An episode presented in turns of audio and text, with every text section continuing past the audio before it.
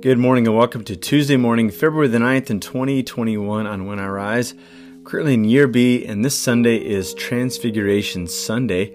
And on Tuesdays, we like to take a look at the text from the week from the Revised Common Lectionary that is from the Psalms. And sometimes there's a couple of them, but there's only one this week. We'll be in Psalm chapter 50, verses 1 through 6.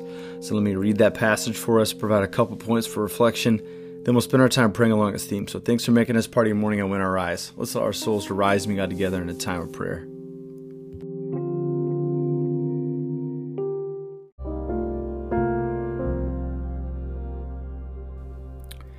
Psalm 50, verses 1 through 6. El, God, the Lord has spoken, and summoned to the earth to come from the east and west. From Zion, the most beautiful of all places, God has come in splendor. May our God come and not be silent. Consuming fire goes ahead of him, and all around him a storm rages. He summons the heavens above as well as the earth, so that he might judge his people. He says, Assemble my covenant people before me, those who ratified a covenant with me by sacrifice. The heavens declare his fairness, for God is judge. Selah.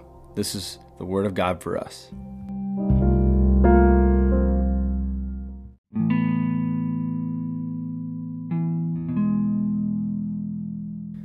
Psalm 50 is a unique psalm in that it actually has the words of God. Words of God, not just speaking directly to his people, but speaking of a future day.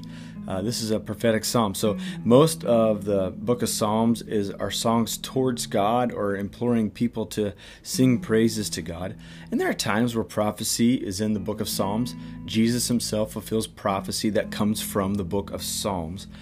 But for the most part, uh, what we get in the book of Psalms is songs of praise towards God. And so Psalm 50 is a different tenor. Like if, if all Psalms were like a jukebox offering, like this one would be kind of that odd one out uh, because it would have a different tone, it'd have a different artist.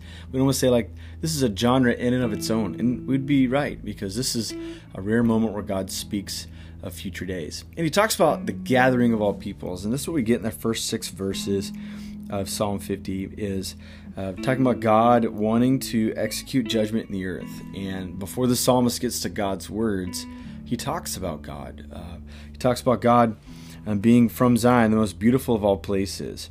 That there's a great commotion around God, that a consuming fire goes ahead of him, and all around him a storm rages. He summons uh, the heavens above as well as the earth. And so when God summons and draws attention to himself with this great commotion around him. It draws all people. Uh, God's not that clinging cymbal that's just a loud noise that people want to avoid and to resist.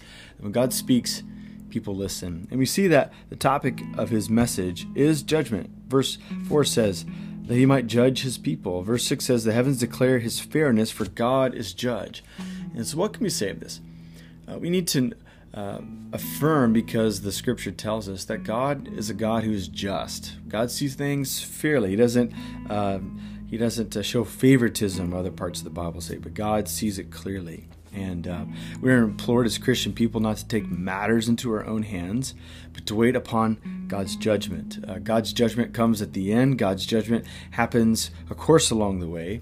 But a feature, a key feature of God's judgment is that God is not hasty in his judgment, but God uh, is slow and patient in his judgment. He gives us a season uh, to repent, a season to change our minds, a season to take uh, to account of what we might have done and to take matters into our own hands and to approach God and ask God for mercy. And so that's a biblical vision of God's justice. God is the highest, and so he uh, will judge with fairness, that he doesn't show favoritism, that he allows it to play out um, as he's interacting in the midst of injustices. He wants his people to see injustices and to uh, work on his on God's behalf in order to see justice prevail. But at the end, God will judge, and uh, we have a season of grace and a season of mercy because of what Jesus has done for us. And so it's important for us in the pattern of our Christian lives to meditate on God's justice because I think it prevents us from taking matters into our own hands because we don't see things with impartiality like God does. We show favoritism, unlike God. And so we need to be a little suspect of our conclusions of justice because we haven't seen things the way that God has seen them. And so, yes, we need to um, We need to argue and debate. We need to discuss things that seem unjust in our world and to understand that any of our plotting for justice is going to have truth in it, but it's also not going to see things completely. Therefore, we, we don't need to be discouraged and in despair if justice is missed. We've got to keep trying. We've got to keep moving out into the streets. We've got to keep looking to lift the plight of the poor and those who are overlooked, those who are victims of injustice. Yes, we need to do those things. That's what faithfulness looks like. And also to worship God and to trust that as we gaze upon the beauty of the Lord, that He will bring all things to their rightful conclusion in due time. And so uh, maybe we should think about what is the thing that makes us pound our fists on the table today. That's where our view of justice begins. And maybe we should bring that theme before the Lord and ask Him, God, what should I do today? And what do I need to trust you in, knowing that you're the God of justice? So let's approach our God, being reminded that the psalm says a great commotion is around him, but that commotion doesn't persuade us to hide from him, but to draw near to him and to recognize His power as we draw close. So let's spend some time praying to our God this morning.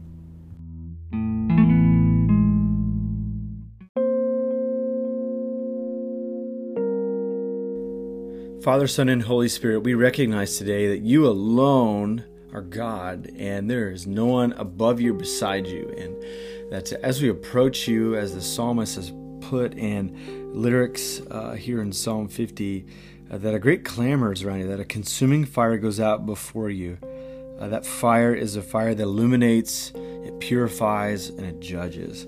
God, we also understand that uh, all around you a storm rages, that uh, there is a great commotion, that people are drawn to you, uh, that when you summon the heavens and the earth, that we can't, we don't whisk you away, we don't uh, just uh, ignore and resist you, but we, understand there's something irresistible about who you are. We confess that that irresistibility is your grace. There's no other God like you because no one pardons like you. No one sees all things and still forgives and shows mercy. We thank you that uh, in Jesus we have witnessed an economy of mercy, that uh, we don't gain uh, entrance into your family by merit. But we gain entrance because you embrace us, even when we're broken and frail, even when we're wandering away from you. God, you you desired so much to be in your family that you drew us with cords of kindness. So God, thank you today that we stand in amazing grace. God, we understand that you're a God who judges as well. And maybe on the surface that's frightening. And so, God, if there is fear about that idea, I pray that you would minister to us and that you would speak uh, with wisdom. Give us wisdom uh, on this topic of who you are. But God, we also understand that this is good that you're a God who judges because we're not left to take matters into our own hands and to perhaps do things that are destructive and not redemptive. And so, God, we just recognize there's injustice everywhere in the world around us.